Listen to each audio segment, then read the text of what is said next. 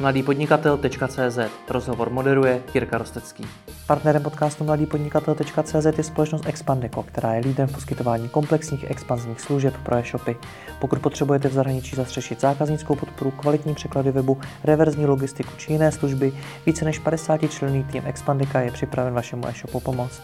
Přijde se k více než stovce spokojených zákazníků a posuňte svůj biznis za hranice. Více se rozvíte na www.expandeco.com.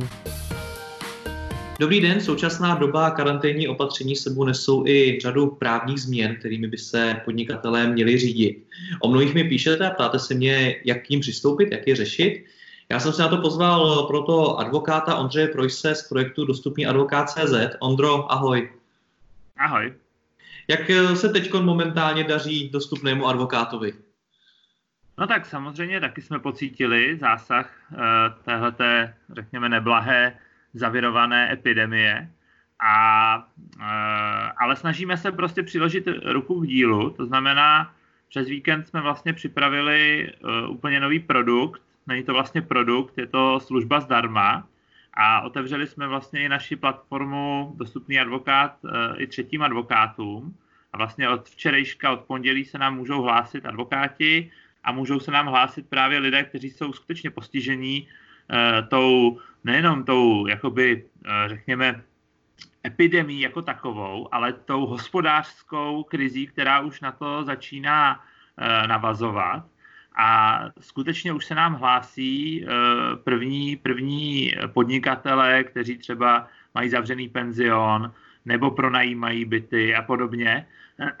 Takže skutečně se nám podařilo rozjet projekt, kdy v první chvíli dokážeme pomoct těm lidem, kteří vlastně nevědí, kam se mají obrátit. Co se pro podnikatele po té právní stránce teď mění nejvíc?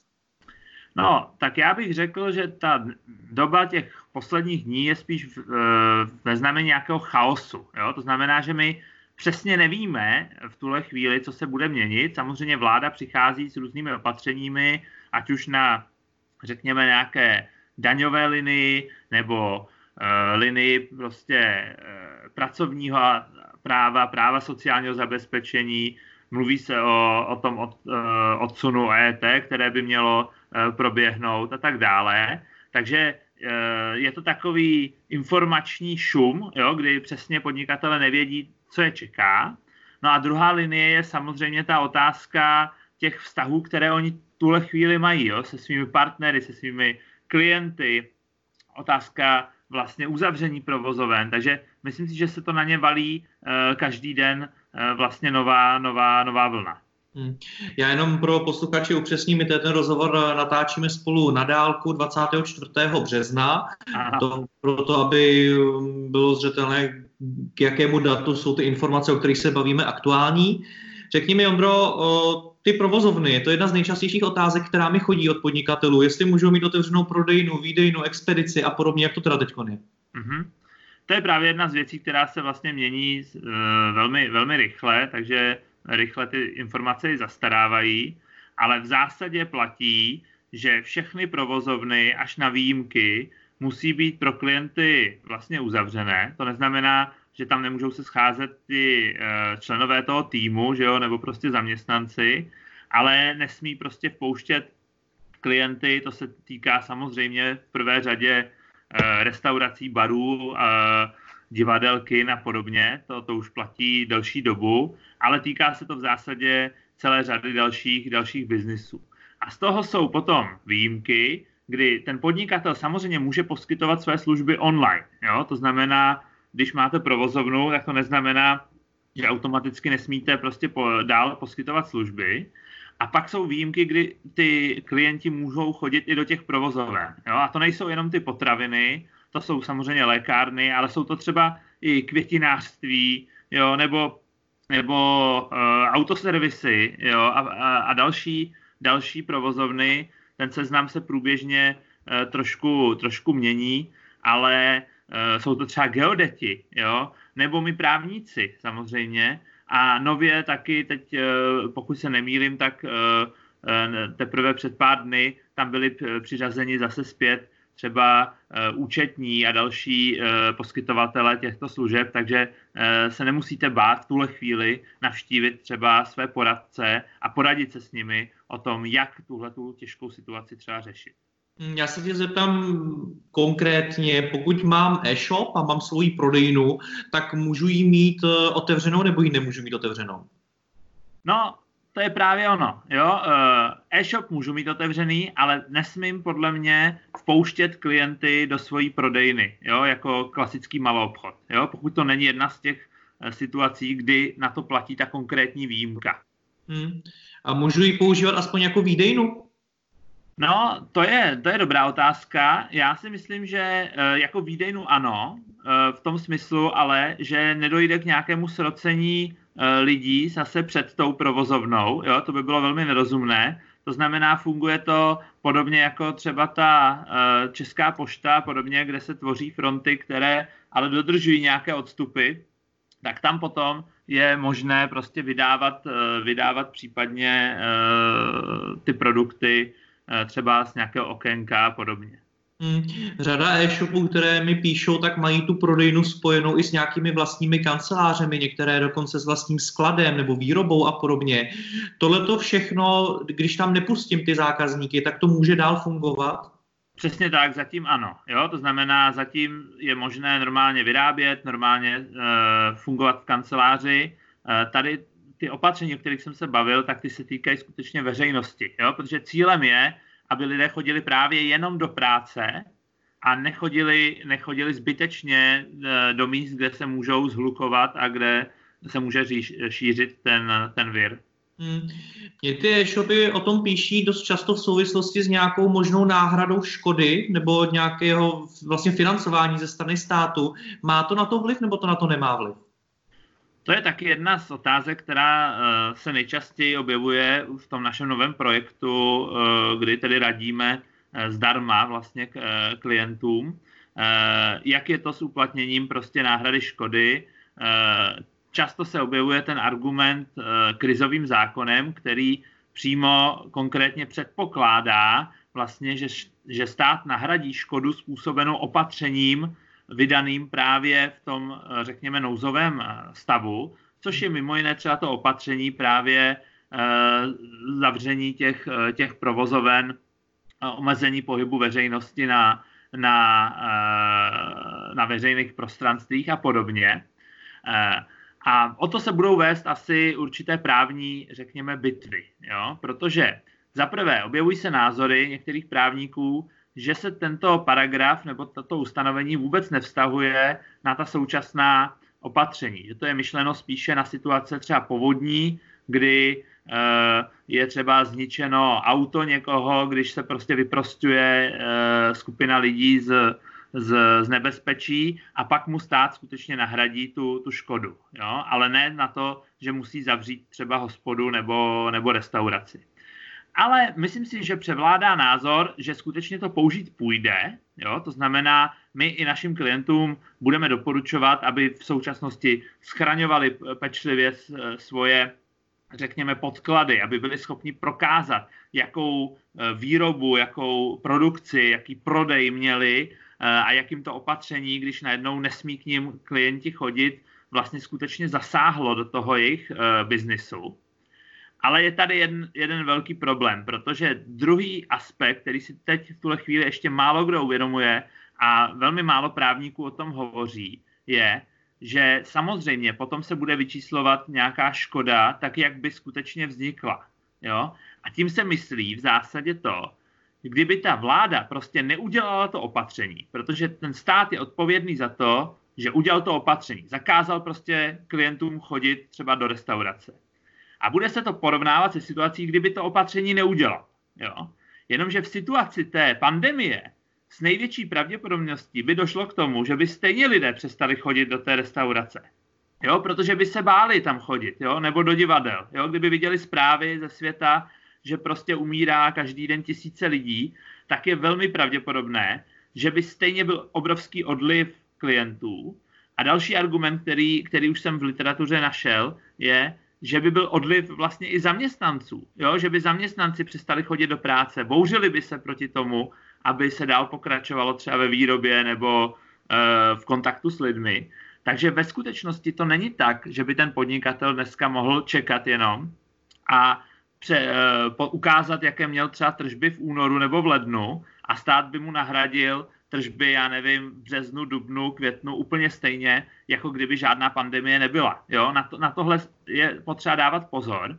A proto si myslím, že uh, ještě důležitější vlastně než tahle ta náhrada škody budou různé programy, které teď stát připravuje. Jo? Zrovna včera uh, byl prezentován ten takzvaný Kurzarbeit, to znamená, že stát bude nějakým způsobem hradit uh, náklady na mzdy zaměstnanců, budou další úlevy na sociálním zdravotním pojištění a podobně. Takže uh, myslím si, že podnikatele by se měli zaměřit na všechny možné cesty náhrady a nespoléhat jenom na to, že v dalším půlroce uplatní škody, které eh, jim způsobilo to prvotní opatření. Hmm.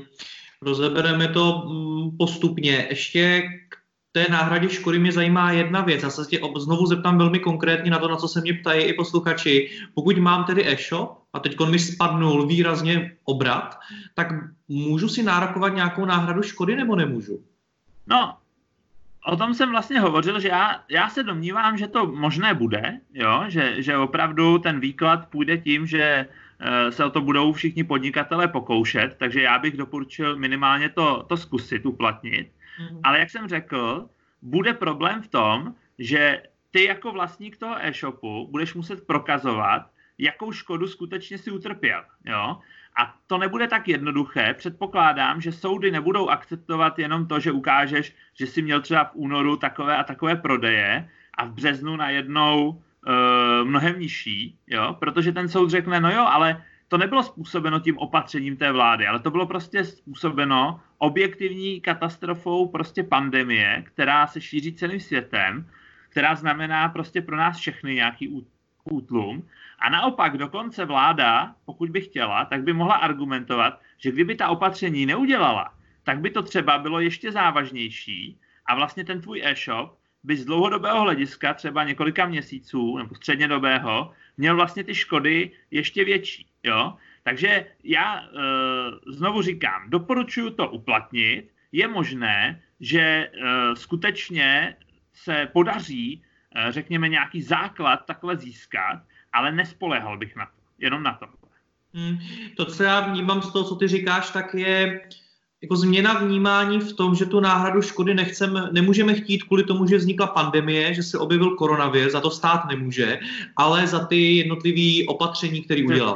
Přesně tak, tak to je v tom zákoně uvedeno, jo? A ono se právě to spojuje, že vlastně, když zakážu těm lidem chodit do hospod, tak je jasný, že ten zákaz je ten důvod toho, ty škody, že jo? Hmm. A ono to tak je, ale musíme říct i to B, že oni by možná nechodili ani kdyby, kdyby ten zákaz nebyl, že jo? Podívej, podívejme se třeba na Británii, že jo? Kde, to, kde to je všechno s nějakým spožděním, ale už předtím, než to zakázali, tak ten úbytek prostě tam byl, tam byl značný. Ty jsi použil uh, slova, že budou vznikat právní bitvy o tohleto. Uh, Ondro, jako na rovinu, je to něco, do čeho ti podnikatelé vůbec mají jít, protože řada těch podnikatelů už takhle bude v krizi, už takhle bude řešit spoustu jiných věcí a teď se ještě handrkovat někde po soudech a platit právníky a podobně bude hodně těžký. Jo, jo. To, to určitě bych nechtěl, aby to vyznělo tak, že by teď eh, podnikatele měli pra- platit právníky a ti by, ti by si vedli svoje bitvy. Eh, já jsem s tím myslel spíš nějaké výkladové bitvy, které potom ale budou platit v zásadě pro všechny. Jo? To znamená, že ne, nemusí si to každý vybojovat v úzovkách sám, přesně tak. Nějak se to nastaví. Já předpokládám, že vznikne skutečně nějaký New Deal, nějaký prostě program, ať už e, národní, ho, hovoří se hodně o tom, že se do toho zapojí Evropská unie, která e, samozřejmě nemá teď právní nástroje, jak jakoby bojovat přímo proti tomu viru, protože to je odpovědnost těch jednotlivých států, ale má právě možnost pomoct s tou hospodářskou obnovou. Takže já předpokládám, že to bude mnohem jasnější, jenom to nebude dnes, a proto hovořím o těch uh, jakoby nejasnostech, kter- kterým dnes uh, čelíme, ale zároveň už dneska se můžou ti podnikatele na to připravovat. To znamená, můžou, jak se říkám, schraňovat prostě pečlivě doklady, ověřit, jestli mají všechny objednávky a, a tak dále, smlouvy v pořádku, že jo? To, je, to je první bod. A samozřejmě nějakým způsobem to svoje cash flow a další náklady v závislosti na tom, jak se to bude vyvíjet, ta, ta, ta krize, uh, už teď jako moderovat. A nespoléhat samozřejmě jenom na nějaké... Bud- vlastně ten můj message je právě opačný. Jo? To znamená nespoléhat na to, že já teď budu čekat a potom mě uh, stát zachrání v úzovkách na základě náhrady škody. Ale už teď aktivně, aktivně uh, řekněme se na to připravovat, ale ne na právní bitvu. Jo? To potom ten právník prostě poradí už se znalostí věci, co bude optimální, optimální řešení. Ty jsi tam zmínil i to, že by se podnikatelé možná víc než na náhradu škody měli spolehat na ty programy, které teď vznikají. Když mluvíš o programech, co všechno teda myslíš? Podnikatelé všechny nemusí znát.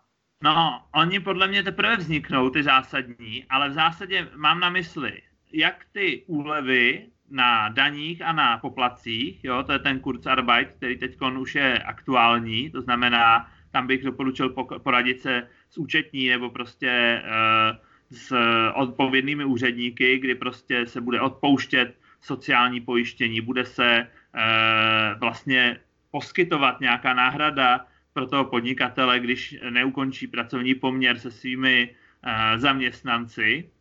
Potom objevila se už uh, už před časem se objevil eh, ten eh, úvěr COVID, že jo, kdy, kdy vlastně nějaká možnost vlastně eh, získat prostředky, tam ale si myslím, že jsou poměrně jako nepříjemná ta pravidla, takže jako dosáhnout na to nebude vůbec jednoduché, takže tam, tam si myslím, že ta pomoc úplně nedopadne na to úrodné, úrodné pole ale předpokládám, že se objeví další programy prostě na pomoc jednotlivým konkrétním třeba odvětvím. Jo? Vím, že třeba právě restauratéři se hodně uh, angažují vlastně i v tom veřejném tlaku na to, že bez peněz vlastně neudrží ten, ten restaurační a biznis a hospod fungování dál. Uh, s tím souvisí třeba i e, různé úlevy na, na té regulaci. Jo? Hovoří se o té suspenzi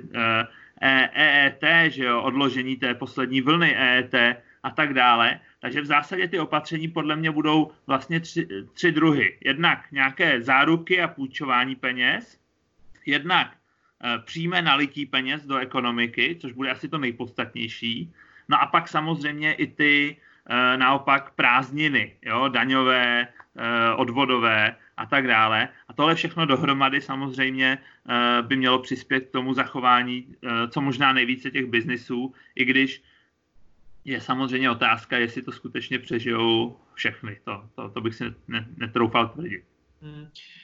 Ten covid úvěr, už mnoho lidí mi o něm říká, že to možná ani nemá smysl zkoušet. Jsi taky toho názoru?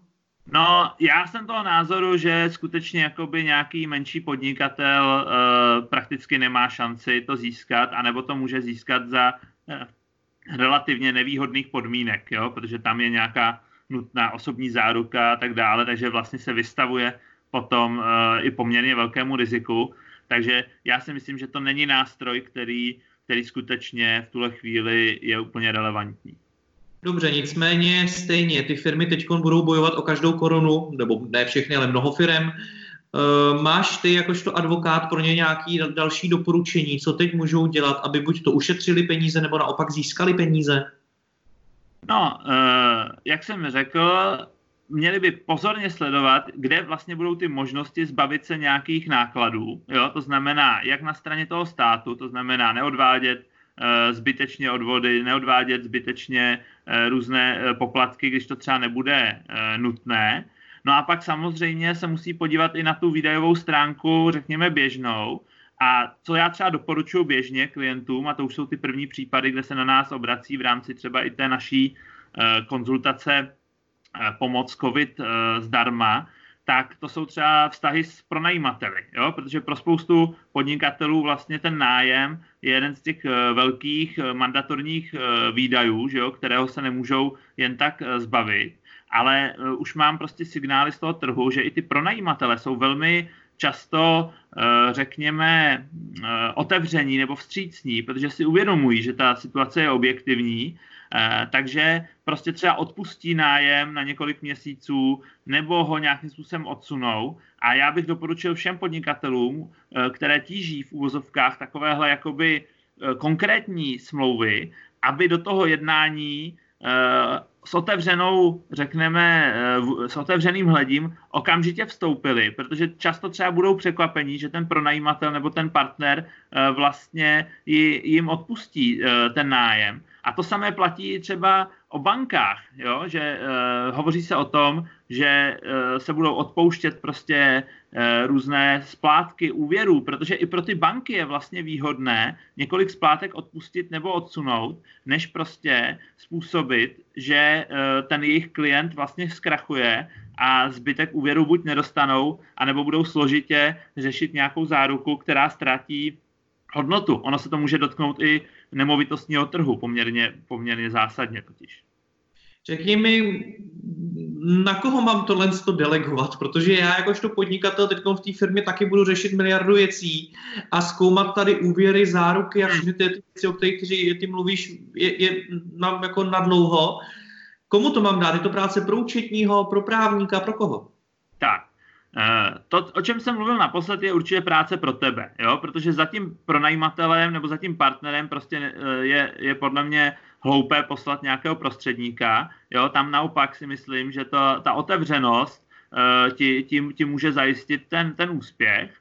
Pokud jde o ty různé úlevy na daních a, a tak dále, tak tam si myslím, že je to zase práce pro tvoji účetní nebo pro nějakého konzultanta v, tomhleto, v této oblasti, jo, aby ti to rychle a přehledně prostě nastavil. Takže to, tam si myslím, že uh, nemá smysl třeba uh, už u těch středních uh, a nebo zaběhnutých biznisů, abys ty teď rychle studoval každý den vývoj té situace, protože ti profesionálové ti to opravdu budou teď hltat a budou se snažit těm svým klientům eh, pomoci.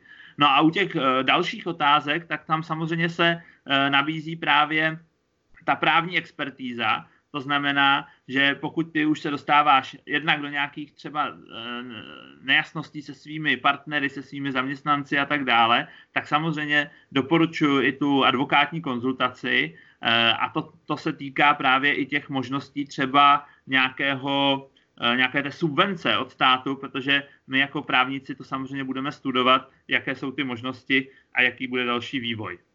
Dobře, poslední věc, která mě zajímá. To, o čem se tady bavíme, rozhodně nejsou světlá období pro podnikatele.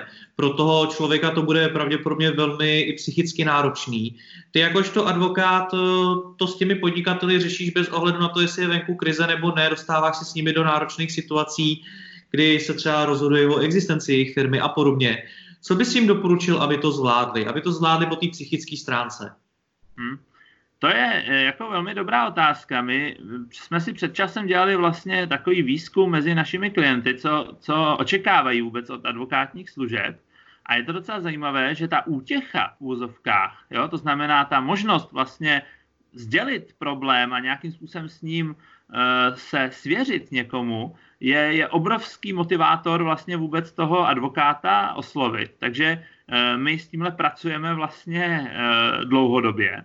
Uh, takže určitě jedno z těch mých doporučení je právě sdílet ty problémy. To znamená nenechat si je jenom ve své hlavě, Eh, způsobit si nějakou nespavost a tak dále. Tím nemyslím za každou cenu eh, konzultovat s advokátem, ale prostě sdílet ty problémy s dalšími lidmi, s dalšími podnikateli. Já myslím, že vlastně tahle ta krize je svým způsobem i příležitost. Jo? Příležitost, eh, kdy lidé můžou ukázat svoji vnitřní sílu, vlastně navzájem si pomoci. Jo? Máme vlastně podle mě dvě cesty, kterými se můžeme vydat. Buď taková cesta právě řekněme, solidarity, eh, anebo naopak cesta nějakých izolovaných ostrovů, kdy prostě si lidé budou s brokovnicí eh, chránit to málo, co, co, co jim zbyde. A myslím si, že to by byla cesta do pekel, jo? i na té mezinárodní úrovni, i na té vnitrostátní.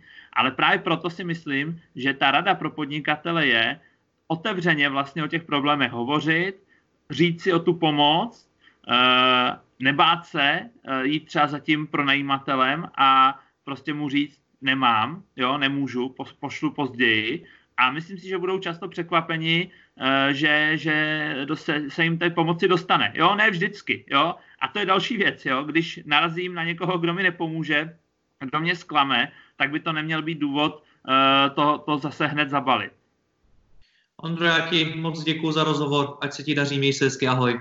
Já taky děkuju, měj se.